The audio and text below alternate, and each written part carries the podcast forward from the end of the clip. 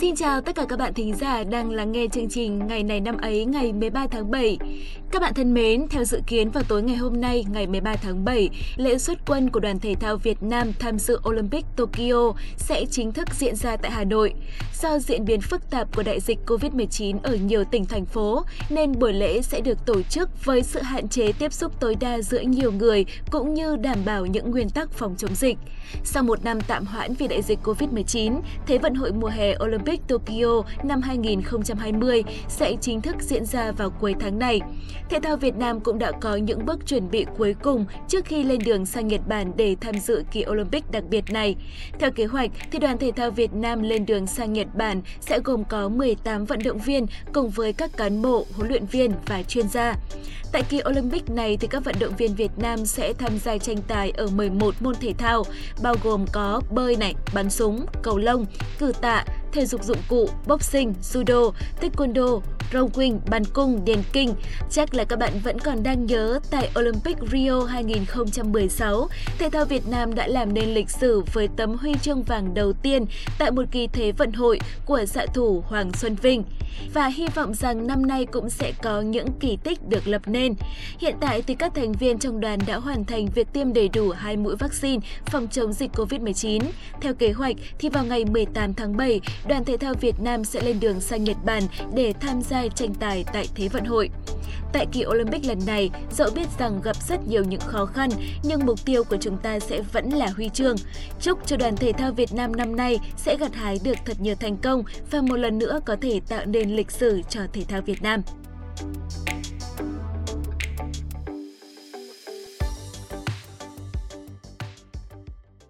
Còn bây giờ thì chúng ta sẽ cùng đến với phần tiếp theo của chương trình ngày hôm nay. Các bạn thân mến, hôm nay là ngày mười ba tháng bảy, là ngày thứ một trăm chín mươi tư trong năm. Xin được chúc tất cả các bạn có sinh nhật trong ngày hôm nay, cũng như các bạn đang lắng nghe chương trình sẽ có một ngày thật tuyệt vời. Chúc các bạn sẽ luôn có những giây phút thoải mái và hạnh phúc nhất bên cạnh những người thân yêu của mình, mà không chỉ có trong ngày hôm nay thôi đâu, mà còn cả suốt những chuỗi ngày về sau nữa. Để làm được những điều này thì việc đầu tiên chúng ta cần làm là phải tự nuôi dưỡng cảm xúc và tinh thần cho chính chúng ta đã. Khi ta được thư giãn và thoải mái thì mối quan hệ với những người xung quanh ta mới được hài hòa và êm đẹp, chỉ số hạnh phúc cũng nhờ đó mà sẽ tăng lên. Chúc các bạn sẽ có một ngày thật nhiều niềm vui.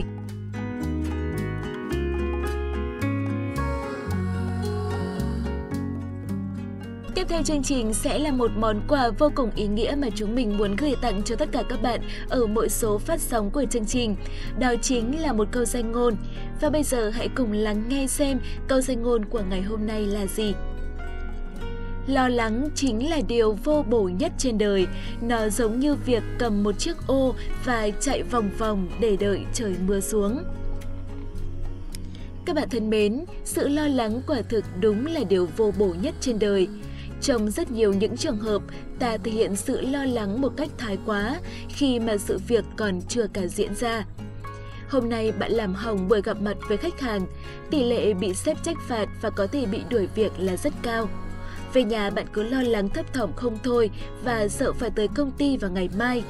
Thật ra, nếu bạn lo lắng hay là không lo lắng, thì ngày mai bạn vẫn phải tới công ty và nghe quyết định của sếp. Lo lắng cũng không giúp bạn không bị sếp mắng. Hay là việc bạn đi trên một chiếc xe buýt bên một sườn núi dốc đứng. Những người hay lo lắng thì sẽ thu mình một góc bên trong xe, còn những người yêu trải nghiệm thì lại chọn hàng ghế ngay sát vực núi nhất để có thể chiêm ngưỡng trọn vẹn vẻ đẹp của núi non. Đấy, các bạn thử nghĩ mà xem, dù có ra sao đi chăng nữa thì đó vẫn là một tuyến đường mà ta đã lựa chọn và ta cần phải đi qua.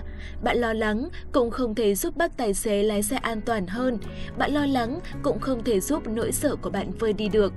Nếu ban đầu bạn cảm thấy chuyến đi đó không an toàn và không phù hợp với mình thì bạn có thể lựa chọn là không đi. Các bạn ạ, thực sự là lo lắng không giúp chúng ta giải quyết được việc gì đâu, mà nó chỉ khiến cho tâm trạng và tinh thần của chúng ta thêm tệ hơn mà thôi. Chúng ta cứ chìm trong nỗi lo lắng đó mà không làm được gì khác. Một việc tồi tệ thôi, nhưng cứ lo lắng mãi nên thành ra việc gì cũng tệ và bạn sẽ chẳng thể cảm nhận được những thứ khác xung quanh mình. Dù có chuyện gì xảy đến thì cũng hãy dũng cảm và sẵn sàng đón nhận. Đừng phí thời gian để lo lắng nữa, các bạn nhé! Và đến với phần quan trọng nhất của chương trình ngày hôm nay, hãy cùng lên với chuyến xe vượt thời gian cùng với chúng mình để tìm hiểu xem ngày này của quá khứ đã có những sự kiện quan trọng nào xảy ra.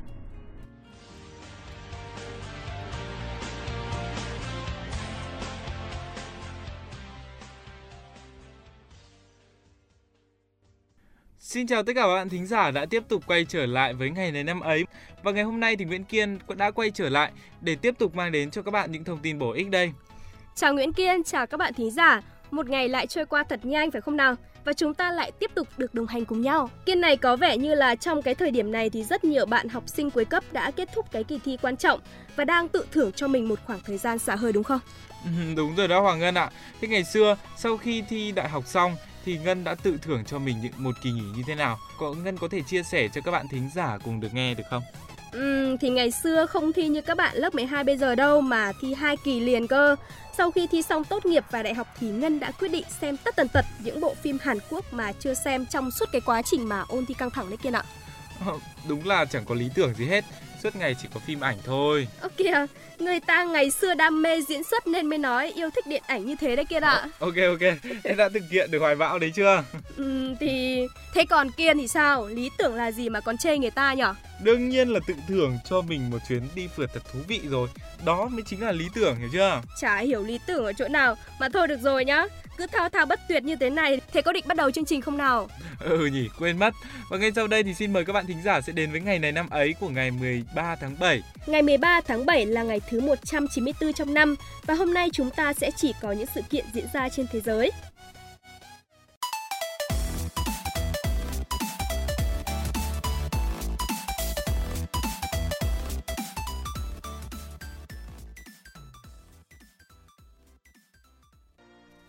Kỳ World Cup đầu tiên được tổ chức tại Uruguay vào năm một nghìn chín trăm ba mươi với sự tham gia của mười ba đội tuyển diễn ra từ ngày mười ba tháng bảy đến ngày ba mươi tháng bảy.